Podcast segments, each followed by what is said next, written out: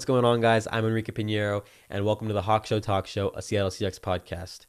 You can find me on Spotify, Apple Podcasts, and YouTube, and I also post news and highlights on TikTok, Instagram, and Twitter.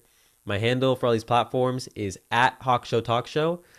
If you want to follow, ask me questions, or just keep up with the channel, there you go. In today's episode, we're going to be discussing all the news and drama around Russell and my thoughts on it. So let's get right into it. Let's talk some Hawk. So it all started when Russell's uh, team, his agents, made it public that they were frustrated with the organization's lack of effort put into protecting Russell and the offensive line. And I think we all know it's public knowledge around the league that the Seahawks are kind of known the stereotype with the Seahawks that we have the bad offensive line. Even this year, when at points in the season we had a great offensive line, people just blame the losses on the offensive line and most of the time that's accurate. Our offensive line, the past especially seven seasons, uh, ever since the Super Bowl loss, has been atrocious, and the stats show it. Uh, Russell's been sacked 394 times in his first nine seasons of his career. His only nine seasons of his career, which pretty sure is an NFL record for how many times to get sacked in your first nine seasons and in a total of nine seasons. It's just absurd that someone of Russell's caliber, that generational talent, a Hall of Fame player, uh, gets no protection. And the thing is, it's not that we're putting the effort in and the players are just not performing. Pete and John have put very little effort into protecting Russell, and the stats show it. Ever since 2015, the past seven seasons, here are our rankings on in comparison to other teams around the league, how much we pay the offensive line. Starting in 2015, it goes 30th place, and 32nd place, 26th place, 26th place again, 15th place, not too bad, middle of the road.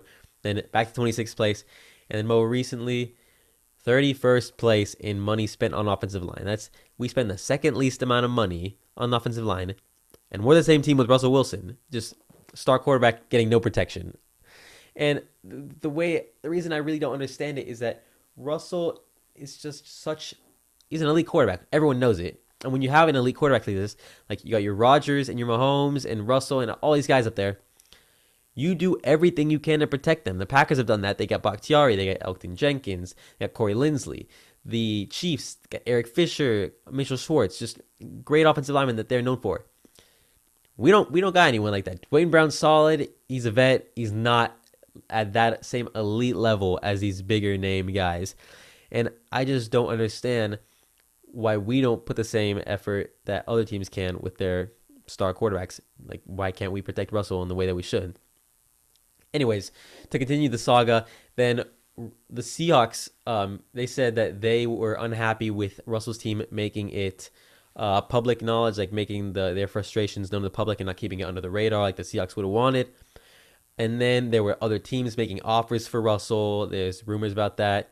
But then the Seahawks remained adamant that they did not want to trade Russell, that Russell was not going anywhere. And that's the truth, I believe. I don't think Russell's going anywhere. Even though anything can happen, uh, I think that Russell is not going to get traded.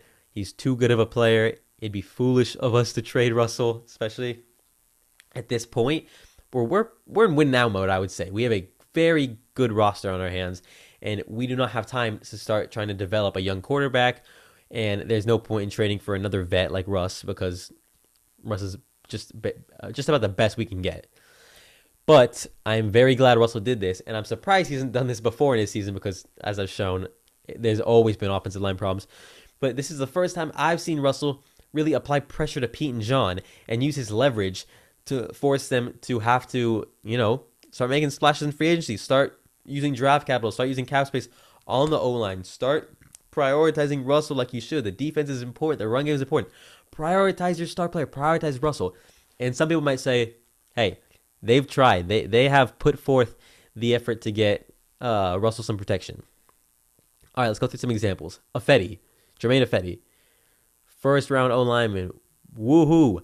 He was a revolving door for four seasons. I don't know how he started that long. He was very bad. Uh, good luck in Chicago, Germain. You were pretty fun to watch. It's kind of funny to watch, especially uh, when you got that strip sack on Russell against the Niners. But that was not a good pick. I don't know what, what I don't know what we are doing there. Then, you know, they've helped Russell they got some weapons. They traded uh, the first round pick for Percy Harvin. Uh, it's great in the Super Bowl. Not so great in the locker room. He's gone after like a season. So there's a first round pick down the drain. Uh, then Jimmy, Jimmy Graham. We traded a first in Max Unger for him. So they're, you know, letting the O line go for a star player. And that star player, Jimmy Graham, underperformed insanely. He made a lot of great catches, a lot of one handers, and then every other ball, every ball that was right to him, he dropped. And that was another fluke. He's gone now. And I just think it shows that we get these big names and it doesn't work. And then you're like, oh, like maybe Russell's a problem. No, he's not. Look, he's making it work with. I know that I love them. I love you, Doug. I love Jermaine. I love Paul Richardson. But these are not big guys, but Russell is making them big guys. Russell is making these pedestrians, as they were called, these big name receivers at, the, at one point that he's winning games with. And like I this is all the evidence you need to see that Russell's such a star, but the past couple seasons still Pete and John have kind of I don't know about John, but I know Pete has really endorsed that run game, like the run first style, which is almost having Russell like a game manager. He's not a game manager. Russell's the only reason we win games. We get into games like that Packers divisional game. We pounded the rock with Money Lynch and Travis Homer for most of that game until the end where Russell tried to make a comeback and he would have done it if Malik Turner knew how to catch a football and if the refs knew that Jimmy Graham didn't get to the line. Anyways, uh, but wh- why are we treating Russell like Jimmy G? He's Russell Wilson. He, he, he's great. He's Mr. Unlimited. And he needs to be in power. And I know this season there was too much passing at one point. It didn't go too well. But there needs to be a balance. There needs to be a surprise, which is why I'm happy that Russell's part of the conversation to sign Shane Waldron because I think OC was a big problem this past season too. I know that Schotty might have broke Seahawk records. I don't think Schotty was a part of any of that. I think Schotty would call a lot of meh plays a lot of average plays, and we would just get bailed out because we have Russell Wilson, Tyler Lockett, and DK Metcalf. I think that is why. And I know that you look at DK, I just mentioned him, like DK's bailing people out. He's bailing the Seahawks out. We didn't put much effort into getting DK either. He like in that draft, we passed on him twice for LJ Collier and Marquise Blair. Who I love both of them. LJ uh, made the game saving tackle against Cam, and Marquise Blair I think he's gonna be so good when he's when he's starting, and when they don't have Tedric Thompson starting over him, and when he's healthy. But you know that draft class has not been good, other than the DK pick, which fell into our lap. We finally get a big name in the draft, and we got him basically the third round.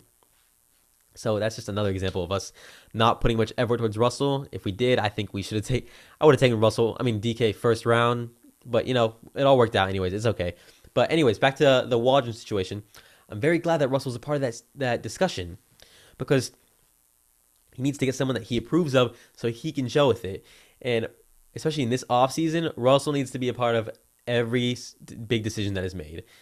I think Russell I think Russell's opinion is more important than Pete's at this point. I'm sorry, especially when it comes to the free agents like this because every year in free agency we everyone knows what we do we we let all the big names. We let Clowney go. We let I, I don't know who else, but a lot of huge names just just go in free agency. But it's okay because we signed Cedric Ogbuehi and B.J. Finney and Phillip Dorsett.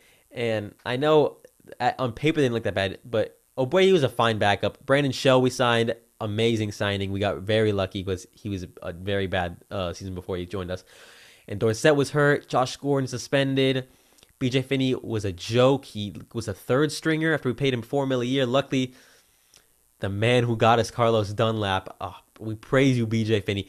But that that offseason was not good other than the Jamal and Dunbar trade. You know, Dunbar didn't really pan out either. But anyways, you see this. We let these big off these big uh free agents, we let them leave in free agency because it's okay. We're the Seahawks. We'll be okay with these scraps. But these scraps most of the time do not work. Brandon Shell is a great example of a scrap that did work, but kind of an outlier. Hopefully, this offseason it'll be different and we can actually maybe get some big names. I know we don't have that much cap right now, but I'll discuss in a later episode how we can make more cap and how you know we can move we can restructure contracts so you move things around which will allow us to uh, get these offensive linemen that I'd like to get. And these are guys like Joe Thuney, Corey Linsley, Brandon Scherff, Alex Mack. If we could get these O linemen, it'd be a game changer for us. I know that a big complaint about Russell is that especially this past season, he held the ball too much a lot of time, especially in that Rams game at the end, uh, in the Giants game, and some other games. But where he would get sacked even though he had a good amount of time in the pocket, but he would just start dancing in the back, starting dancing in the pocket, and he'd get sacked eventually.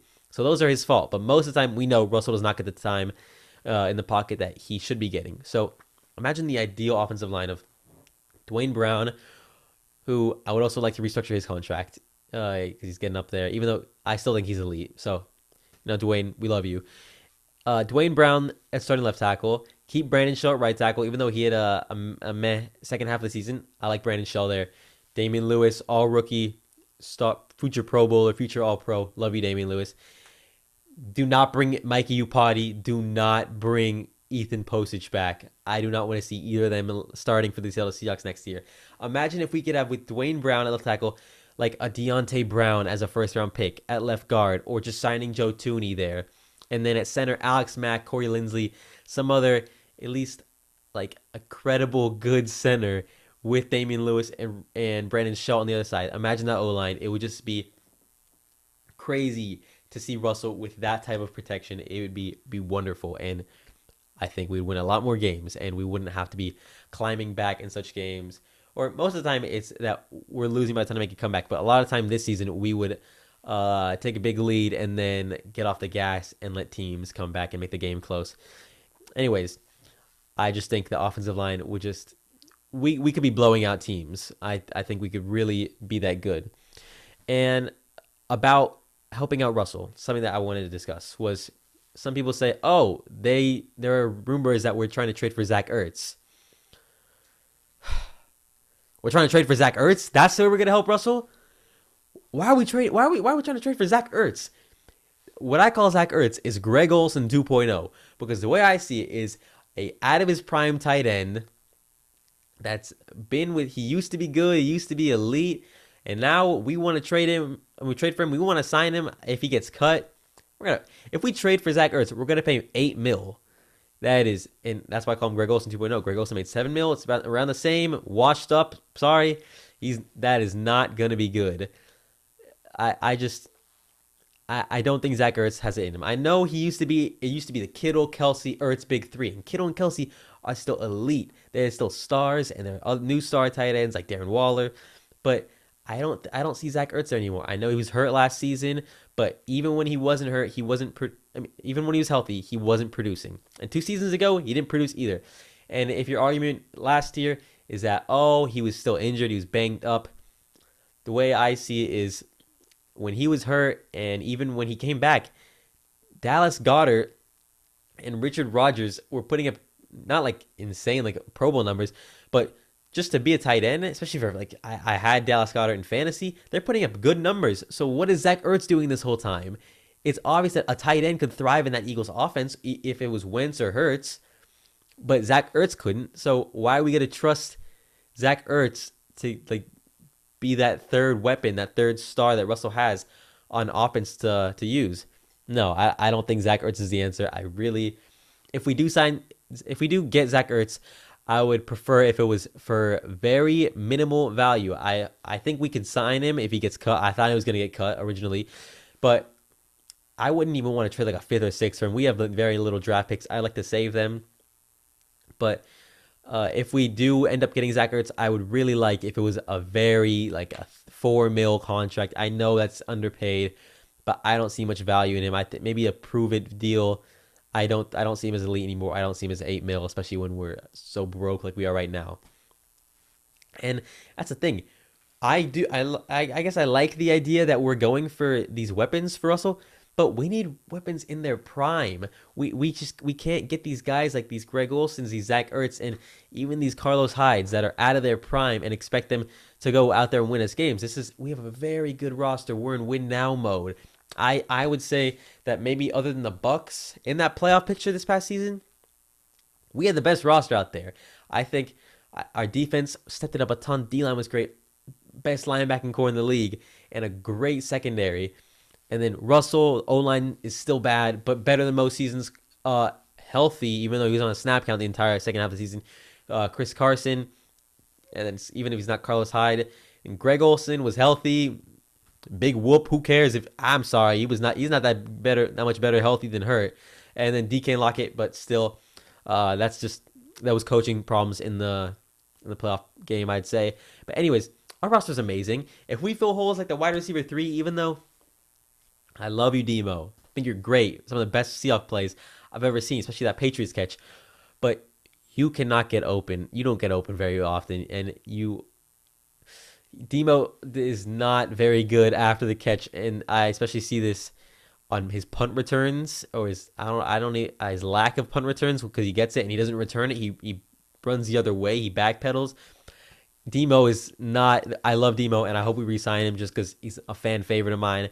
But I would I'd put him as a wide receiver four. I would really like to see Russell with a third guy like AB, even though he's probably staying in Tampa.